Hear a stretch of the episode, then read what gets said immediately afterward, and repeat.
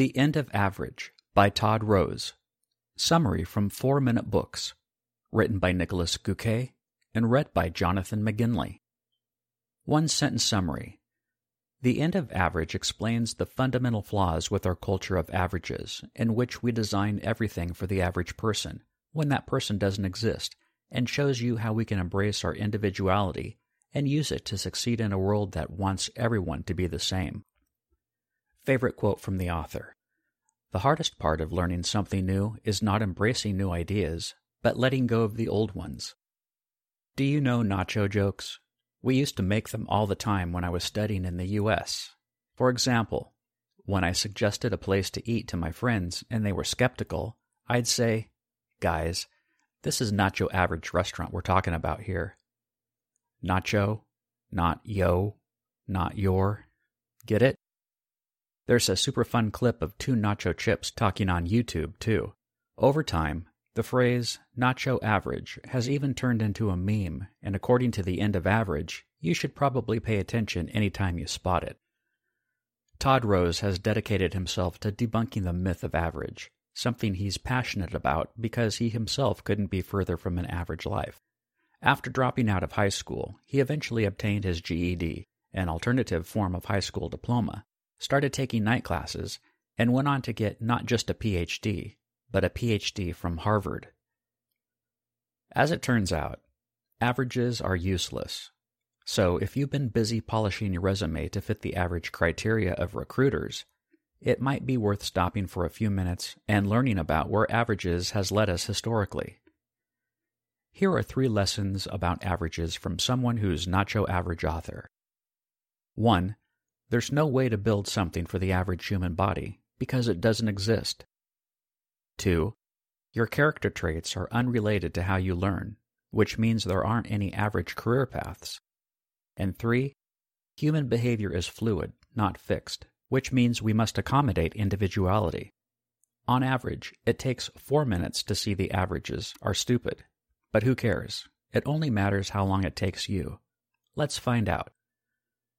Lesson 1 Good luck with building something for the average human body, because such a thing doesn't exist. If I asked you to describe Brad Pitt's appearance in one word, how would you respond? It's impossible, right? Not just for Brad Pitt, but for anyone. I mean, how many anatomic features can you possibly highlight with one word? Tall describes height. Big usually refers to weight. Blonde to hair color. And handsome, well, that couldn't be more subjective, could it? When we describe human looks, we always fall back on describing a whole set of individual features, because there's no single word to squeeze the human anatomy into. That alone is a good indicator of how much we can learn from computing average human body features. Not much.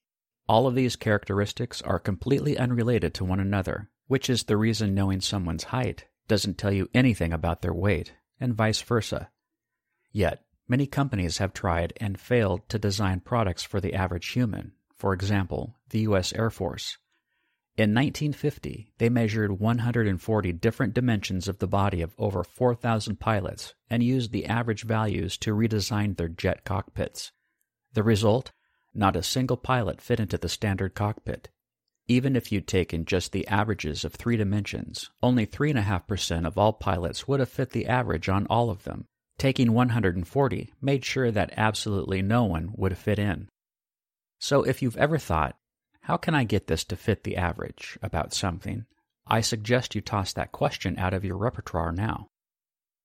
Lesson 2 Who you are is totally unrelated to how you learn, which means there is absolutely no average career path you can follow. There's a phenomenon called the Flynn effect, which describes that on average, IQ scores have risen by three points per decade. What does that tell you? Nothing, except that we've been getting better at filling out IQ tests. The upwards trend is the interesting part, not the average of the increase. As it turns out, averages aren't just useless when comparing human anatomy, but also when looking at the human mind.